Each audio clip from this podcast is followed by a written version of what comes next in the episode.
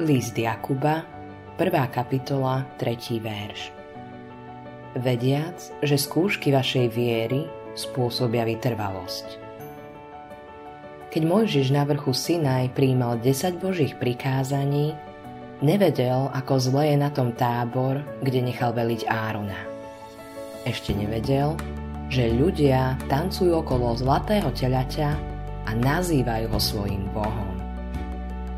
Keď tam bol, hospodin mu povedal.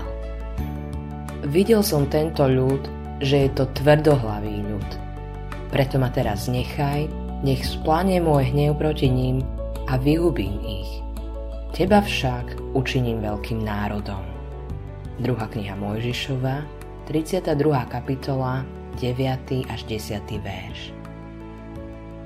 Mojžiš sa však za nich prihováral postavil sa do medzery a modlil sa za nich a Boh zmenil svoj názor.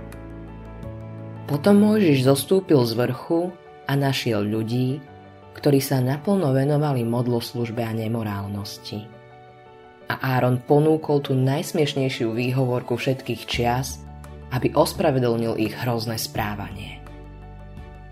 Mojžiš bol taký nahnevaný, že vzal dve kamenné dosky, ktoré niesol hodil ich na zem a rozbil ich na kusy. Myslím si, že Boh použil túto skúsenosť na to, aby Možiša rozvíjal a skúšal. Možno Boh v poslednom čase skúša aj teba a ty sa čuduješ prečo. Prečo Boh dopúšťa v živote svojich detí skúšky, súženia a ťažkosti? Jakub nám v prvej kapitole hovorí – Bratia moji, pokladajte za najväčšiu radosť, že prišli na vás rozličné pokúšania, vediac, že skúšky vašej viery spôsobia vytrvalosť. Ale vytrvalosť nech je dokonalá v skutku, aby ste boli dokonalí a celí bez úhony, aby ste v ničom nemali nedostatok. List Jakuba, 1. kapitola, 2. až 4. verš. Boh nás necháva prechádzať týmito skúškami, aby nás posilnil. Skúšky sú ako Božia telocvičňa.